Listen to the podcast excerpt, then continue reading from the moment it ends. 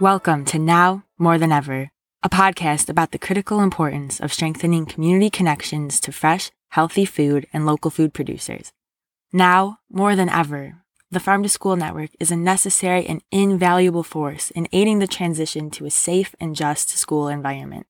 The network works to enhance local food procurement, food and nutrition education, and edible gardens that will benefit students, educators, and farmers alike.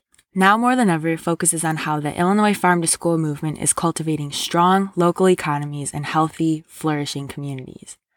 I'm your host, Annie Dysart, and Now More Than Ever is brought to you by the Illinois Farm to School Network at Seven Generations Ahead and made possible through funding from the USDA Community Systems Farm to School Grant Fund. The Illinois Farm to School Network is the Illinois core partner of the National Farm to School Network, an information, advocacy, and networking hub for communities working to bring local food sourcing and curriculum about nutrition and agriculture into educational environments. The USDA's Office of Community Food Systems helps child nutrition program operators incorporate local foods in the National School Lunch Program, as well as the Summer Food Service Program and Child and Adult Care Food Program. In addition, OCFS staff works with tribal communities to respond to their desire to better incorporate traditional foods into their meal programs. This is the Now More Than Ever podcast. Thanks for listening.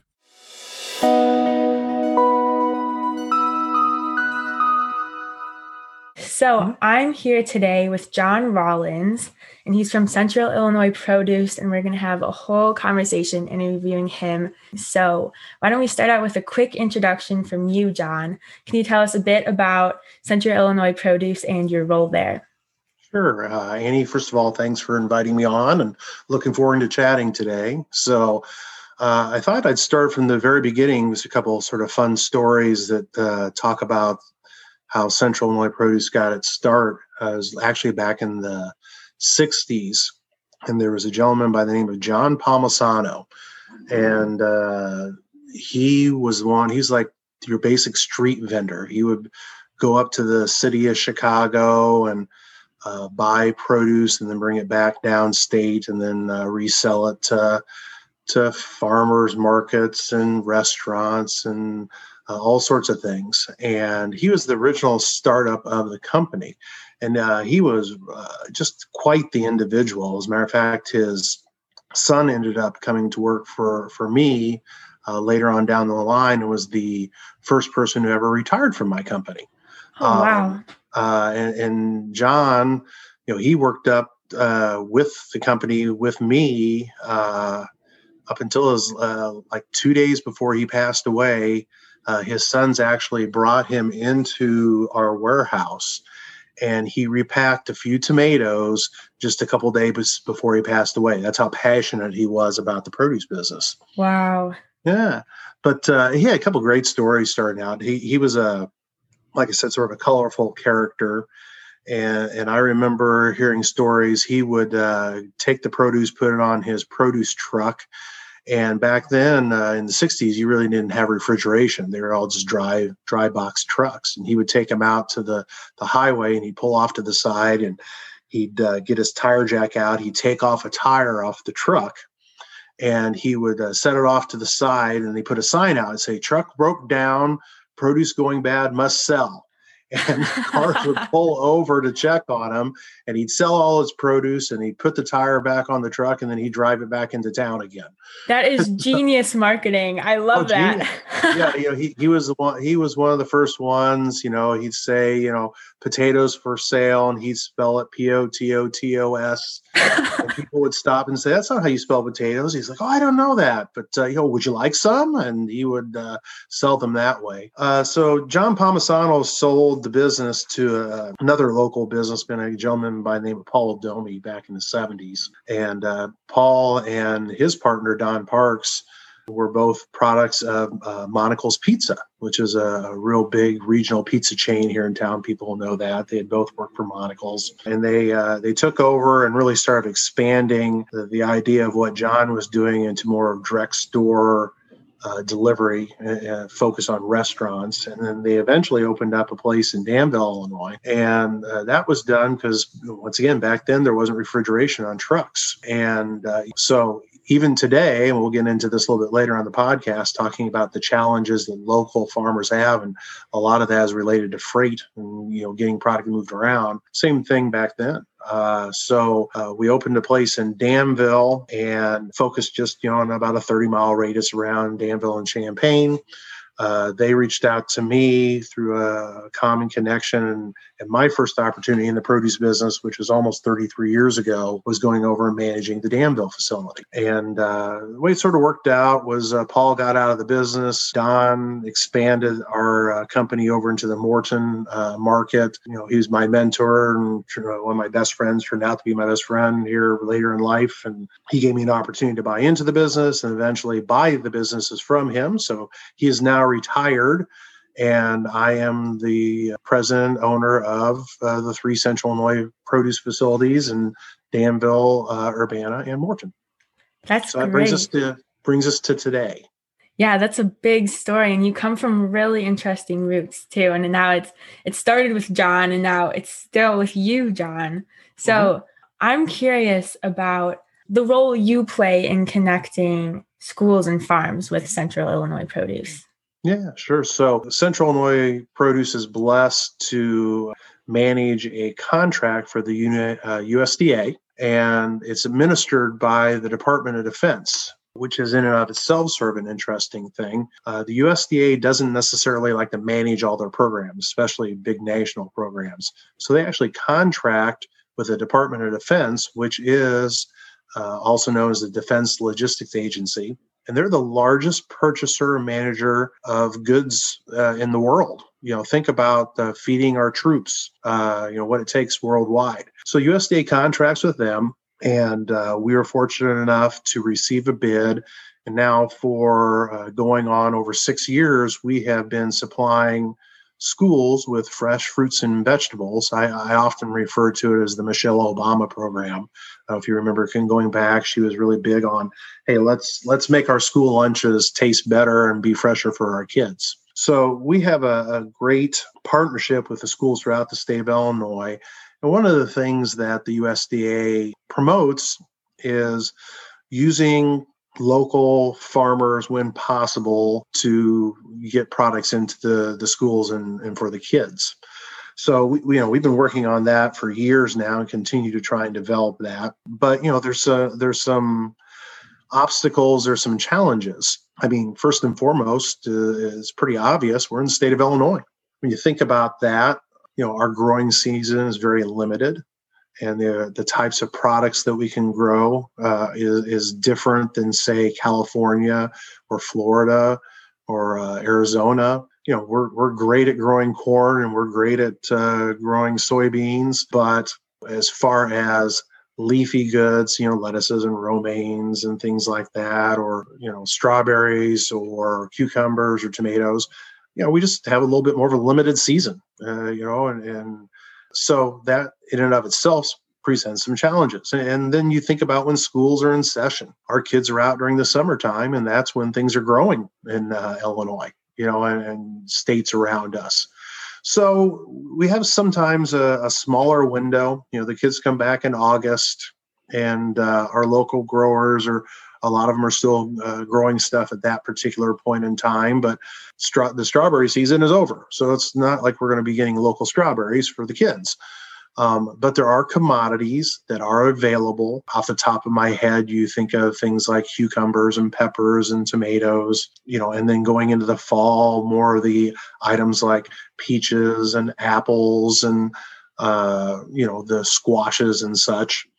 And whenever possible, you know, we buy from local growers and distribute them into the schools. Um, there are other challenges that we face uh, with that. You know, a lot of times our local growers, when you think about them, the, the guys you see at those farmers markets, you love to go up and you know buy the produce in the summertime at the farmers markets. But these are these are smaller growers, uh, limited in what they can grow, and often you know they don't have the packaging that we require uh, to you know take those into our schools. Um, the other thing about it is uh, food safety requirements. You know, USDA is very uh, much up on food safety. And so, you know, trying to get these uh, smaller growers on board with the the requirements of the United States of America when it comes to food safety, sometimes a little bit more challenging. Um, not to say they're not safe. Uh, it's just uh, there's you know there's finances involved in getting inspections and paperwork and so on and so forth. And you know, when you're a small grower, that maybe isn't the most cost effective thing to do. So we have been uh, focusing more so on some of the larger growers. There, there are bigger growers in the state of Illinois or neighboring states like Michigan and such. And uh, they have better capacity. They do tend to uh, package in, in uh, containers that allow us to pick it up or have it delivered and then delivered into the schools. You know, a school won't take just an open bushel basket of peaches as an example. It's got to be in some kind of packaging that we can can take in there. And that also brings up a little bit uh, going back to the smaller growers and, and, circling back into the beginning of our podcast talking about uh, uh, freight or logistics. You know, a lot of these uh, small growers or farmers, they don't have trucks. They're there maybe people are just picking up from their farms or or they're just using smaller trucks to take it to, to markets or to local grocery stores uh, and they don't have semis or semi loads of product to pick up and, and move around the state. So that's where we come in. We, we try and match up our you know logistics that we have picking up from them, bringing it back to, to our facilities, and then distributing it out to the schools. A lot of times, our schools don't even know they're getting something local. If they really look at maybe some labeling or some packaging, but you know, we might just be listing it as we have peppers for for sale to the school, and the school's ordering them, not realizing that maybe 50% of them came from a local person, where the balance maybe came from something out of state. Interesting. So, mm-hmm. is it more or less common for schools to be asking about local products? More and more schools are asking more and more. And uh, I think we're going to have to get creative a little bit. I was uh, actually in a call today with some of my staff, and we were discussing, uh, you know, how we can do a better job of pairing up local farmers to our school districts in Illinois. And you know, you look at the state of Illinois, it's a big state. My goodness. And there's a lot of schools and kids up north in Chicago. And often a lot of the, the farming is done more in the southern rural areas of Illinois. Um, so, you know, this it might be a situation where, you know, it might be fi- it might be really hard to find a grower that's capable of providing, let's say, let's say we put peaches out there to our schools and said, hey, we have local peaches uh, for sale for your school program. And we might have tremendous interest to the point that that grower might not be able to handle it. That's often the case. We have in the past sort of shied away from even trying to put them on the menu or promote the fact that it was local because of that. But what we might need to be doing going forward is, you know, if we identify a grower that has some pretty good capacity, they're interested, they can provide us the right packaging and such.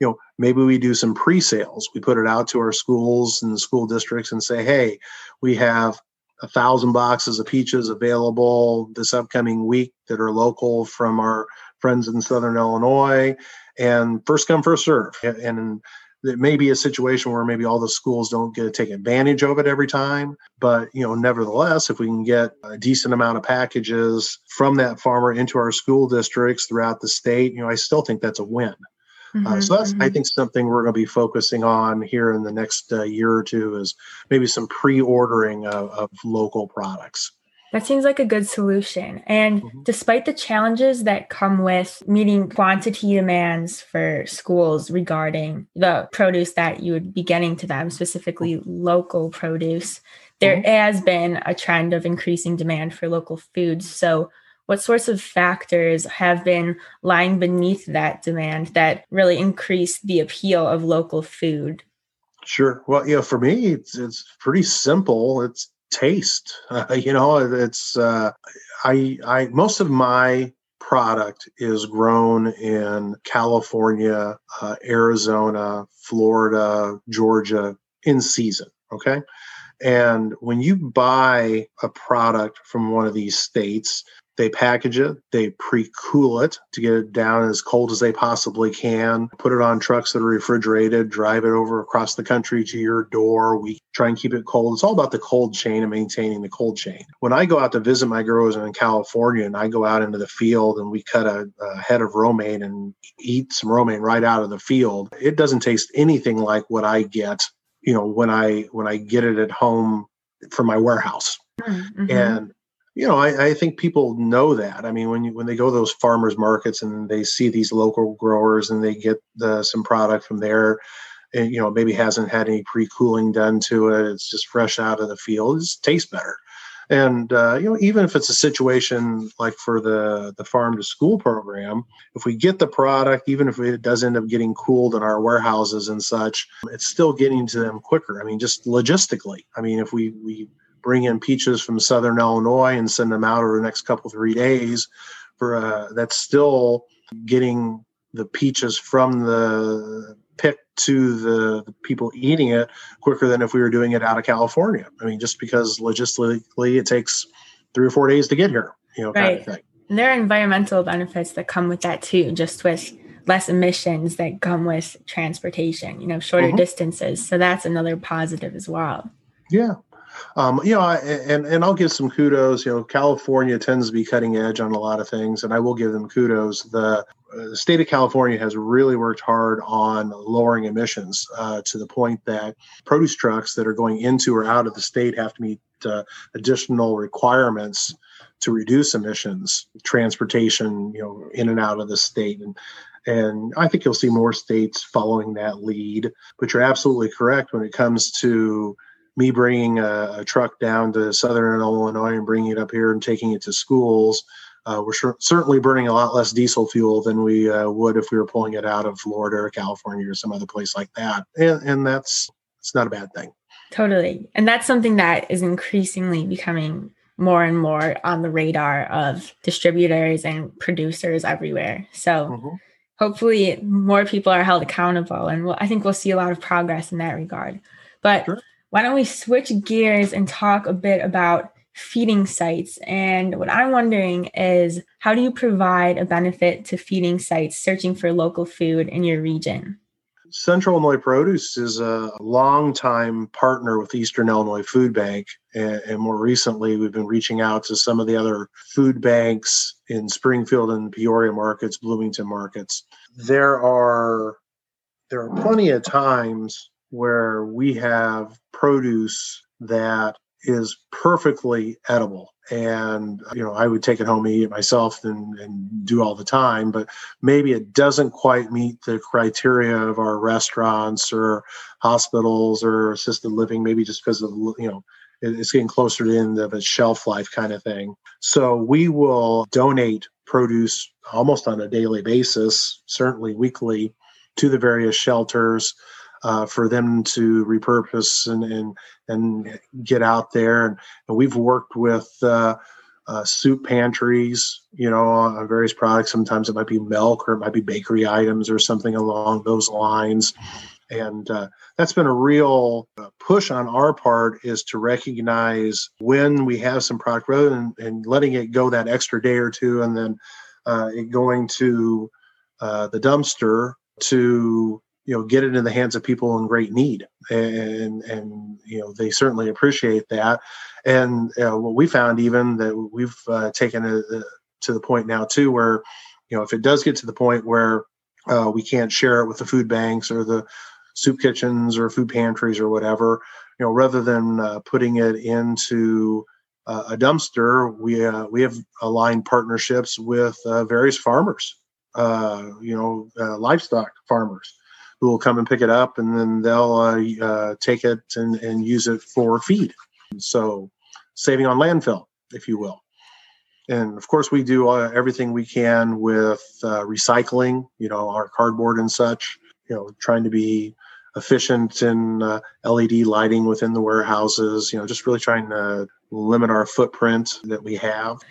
I think that's really cool. All of the different ways you're paying attention to how you can make your operation more in tune with that circular economy framework. And yep. you know, you have to think about not only because you're a producer and a distributor. So that's your main role, but then you take things further and you think about, okay, well, we have extra, what are we going to do with it? Instead of just letting it go to waste, that's incredible that you're thinking about how can we help people in need? How can we recycle this in ways like creating uh, feed for livestock and things like yeah. that. So Perfect. that's very fascinating, and I'm yeah. I'm very excited about that too. That's cool. Good. Yeah, you know, and then you know the other thing that you know we had talked about, uh, or that we were going to talk about here was uh, we're at the the very beginning of a partnership with a, a local charity, uh, for F O U R Osprey uh, is the organization, and and they're working with Carle Hospital, which is a, a regional hospital here in Champaign Urbana, and Carle received a old MTD mass transit bus, and they have uh, retrofitted the bus and are creating a mobile food pantry. Cool. Which, yeah, is just uh, just amazing, and it's it's all logoed up and looks really good. And inside, they're in the process of putting in coolers and pantries and so on and so forth. And and they're gathering uh, donations for the most part right now, uh, food uh, stuffs, and they put it in the the mobile pantry and they take it into areas of need, and people are allowed to, you know, go in and shop, you know, in the pantry. There's a, a long term goal with uh, with this project that at some point this mobile pantry could go into affluent neighborhoods uh, with uh, you know some really high quality products. They would sell directly in these neighborhoods then take the proceeds from those sales and purchase other foodstuffs which then in turn could be donated or given away to those in need so, oh, what a great idea! Yeah, I, I love it. I mean, we, we still got a ways to go, but we're on the ground floor of this. And one of the things that Central Illinois Produce is doing is we're looking to provide some, and we already have, uh, looking to provide products for the mobile food pantry uh, to be distributed to those in need. And one of the things we're really working on is, is growing products in our freight farm.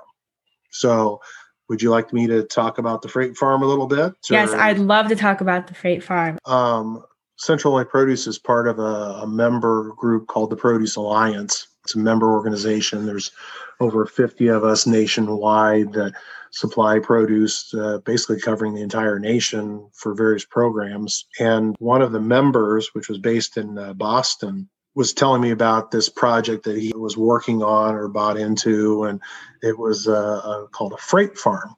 Basically, what it is is uh, you think about these big container ships that are floating around in the oceans, and they've got those big, giant, heavy things that look like they go on the back of semis, you know, like semi trailers, but super heavy duty for going uh, on the ocean and they're taking these containers at the end of their life and they're repurposing them. So they take them they they're super well insulated uh, which is great and and just strong as an ox. And they basically you know go in and they gut them they paint them but then inside of them and this is what's amazing they have created a, a hydroponic growing system.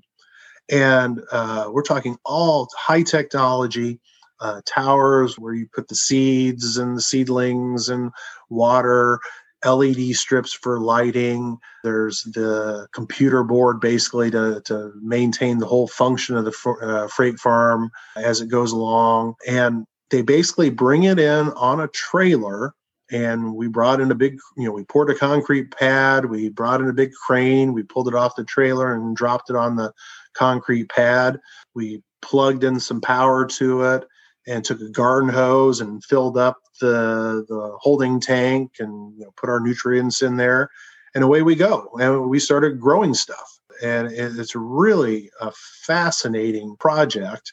And you know you can play around with and grow with whatever you want. Initially we uh, purchased the freight farm as a partnership with the university of illinois.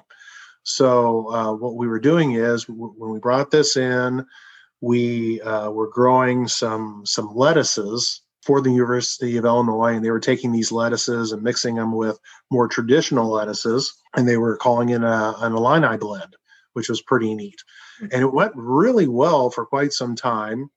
And then, like with any farming operation, we we had some challenges uh, with our growing. We had an issue with something called pythium, and pythium was uh, making it difficult for us to grow in our hydroponic farm. And we reached out to the University of Illinois. They were great in assisting us and like, hey, this is what it is, and this is what you need to do in order to get rid of it. So that was sort of a, a cool process of you know really you know learning about farming, if you will. And so you know we got everything sort of squared away then we moved uh, we started uh, growing some basil. We've been growing basil for a while now and we've uh, so a lot of the fresh basil that uh, goes into the restaurants and hospitals and such in our area are actually grown in the freight farm uh, right here in urbana. You the neat thing about the farm is you can grow uh, 365 days a week. It doesn't matter if it's raining out or snowing or sleeting or whatever. It's all self-contained. One of the fascinating things about it is it, it's just so efficient to grow in it because it, it uses very very little power and it just uses basically just tap water out of the the garden hose uh, that you know we have a, a, few nutrients that get put into it for all intents and purposes it's organic but you know historically speaking they only give the organic term to things that are grown in soil and we're not growing in soil we're uh, growing mm. in a, a mesh in a tower and you can go onto uh, our website, www.centralillinoisproduce.com. And if you click on uh, Freight Farm, there's a video on there and you can see it. Or if you do some Googling on Freight, uh, Freight Farm hydroponic farms, you can see it. But it uses LED lights. And of course, we can leave those lights on for extended period of time. So it, it speeds up the growing process. We're not dependent on Mother Nature to, to have sunshine to grow. Uh, we're using the growing spectrums and, uh, and the LED lights, uh, which hang from the ceiling, and the towers, which are suspended from the ceiling. The produce grows toward those lights. Uh, water is used, like I said, strictly hydro, uh, hydroponic, so it's uh, just water with some a few nutrients mixed mixed in for the growing. But there's no heater in the farm. Really? Yeah, think about that. So uh, even in the dead of winter when it's 30 below zero with a wind chill there's no heater in the farm. The heat that is given off by the led light strips in the farm is enough to warm the interior. Uh, we do have an air conditioning unit that takes heat out of the farm. So uh, we have i believe it's 256 towers and each tower can grow if we're growing lettuce as an example some type of lettuce can grow you know, approximately a dozen heads of lettuce. So each tower has its own LED strip. So and you can hold So how many towers would be in one freight farm? There should be 256 towers in one farm. Wow. One freight farm. So and, yield compared to growing in the soil outside, mm-hmm. what is how does that compare? Well, you know, we talk about that, you know, when you think about in traditional farming, you're planting in fields. So you're you're covering an acre of land or whatever, but it's just one plant. With us, we're uh, growing in towers, so we're going vertically. So if you can put 12 heads in the space of a foot versus one head in the space of a foot, we we get a lot of heads of lettuce in a very small space. Wow. That is um, innovative right there.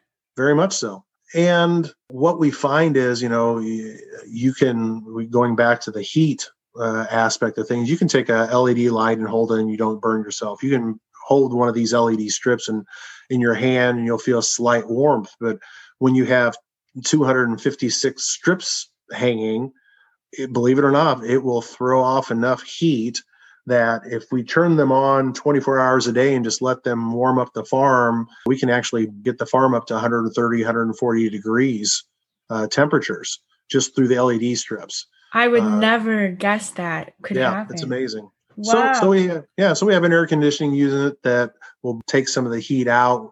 You know, we keep the farm. You know, usually it's it's somewhere around upper 60s, low 70s as far as the temperature goes, and So it's ideal growing temperatures and conditions, and it's great tasting product. I mean, it's clean, it's fresh, it's great. Our, our people who we sell it to love it.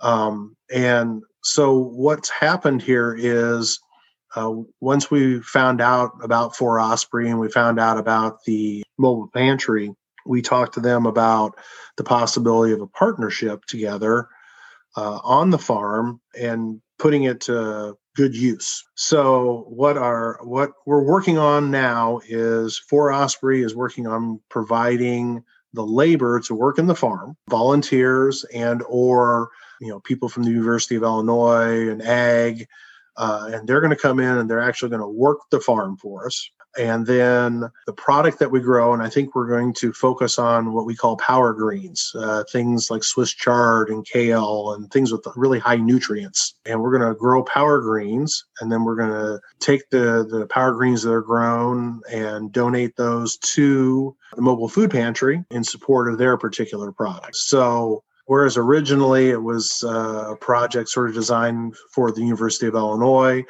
uh, now it's pivoting a little bit toward a project to help those uh, food insecure people uh, while still maintaining a connection with the university, be it in testing and or possibly help within the farm and then uh, other other people.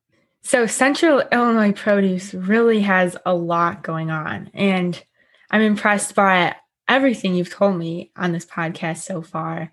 And I'm curious because we all know that 2020 wasn't an easy year for anyone. Looking back, there have been countless challenges that the COVID 19 pandemic presented. Mm-hmm. So I'm curious, what was your greatest accomplishment that addressed such pandemic related challenges?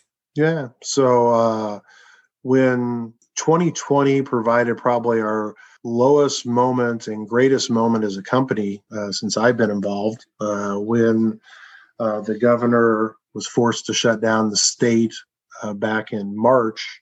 We were faced with the challenge of the fact that we had probably a half million dollars of inventory sitting in our warehouses and no place to go with it. What, what was going to happen there, and then not only that was you know we didn't we didn't have any sales.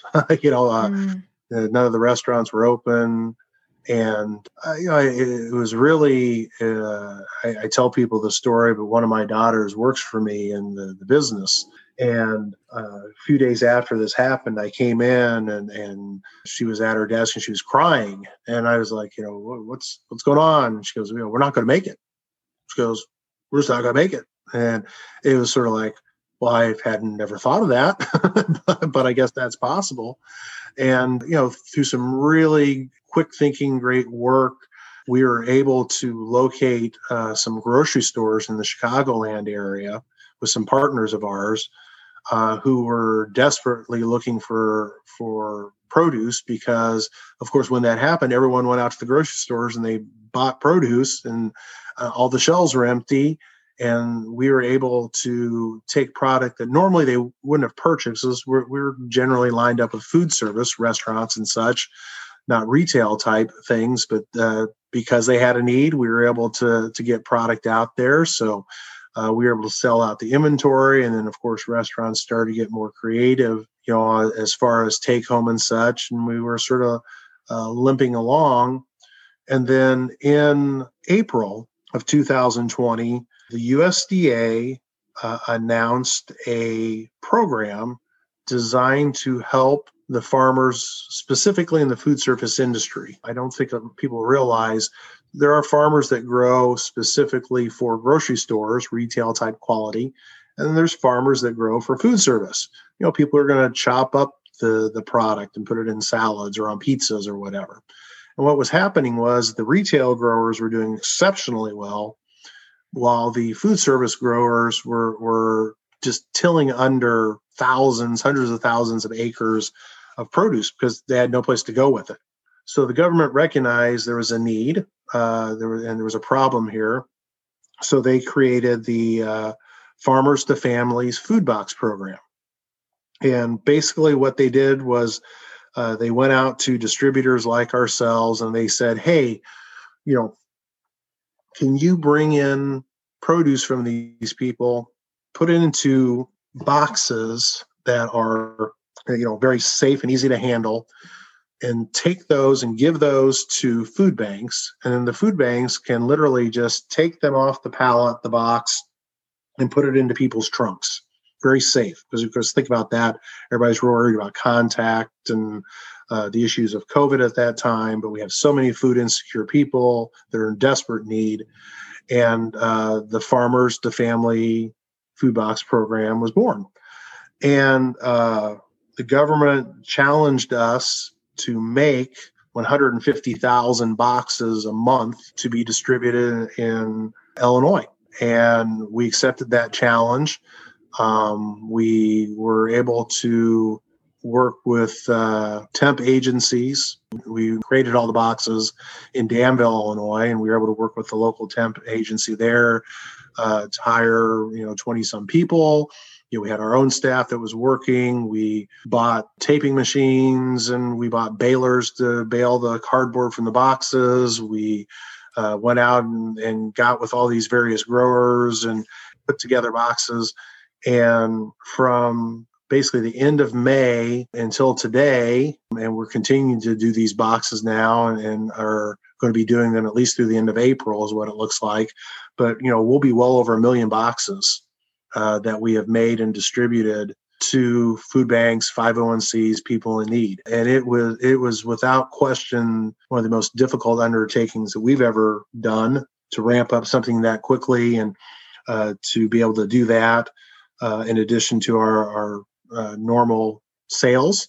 And we're very, very proud to have been part of the, that whole program and have got a lot of uh, positive press from that, from uh, both the people we're supplying, but uh, the USDA and the government and such. And it, it's been a real honor to be a part of that.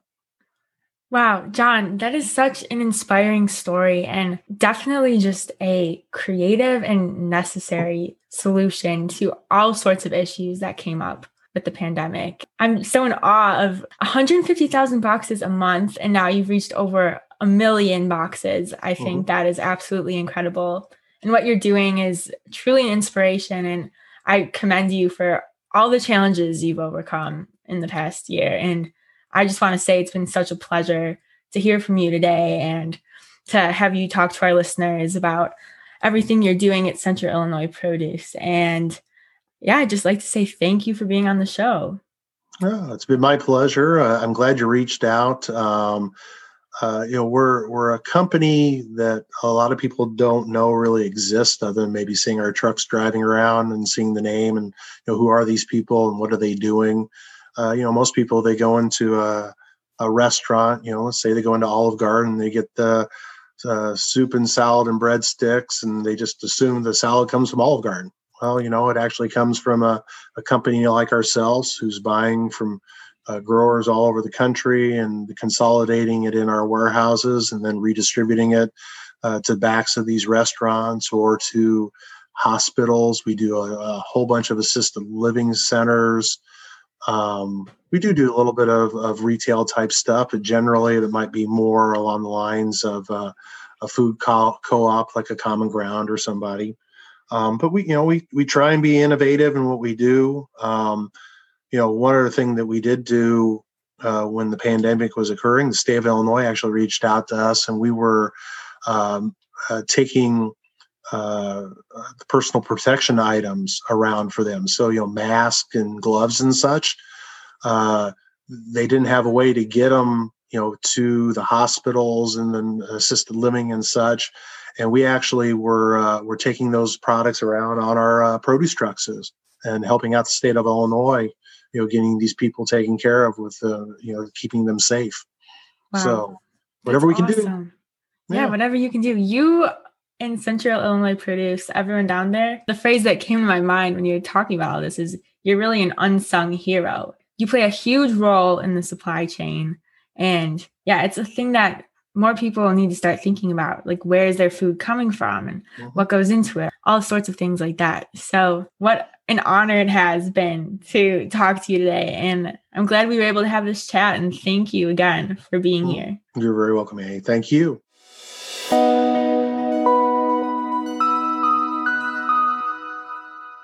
Thank you for listening to the Now More Than Ever podcast, brought to you by the Illinois Farm to School Network at Seven Generations Ahead and made possible through funding from the USDA Community Systems Farm to School Grant Fund.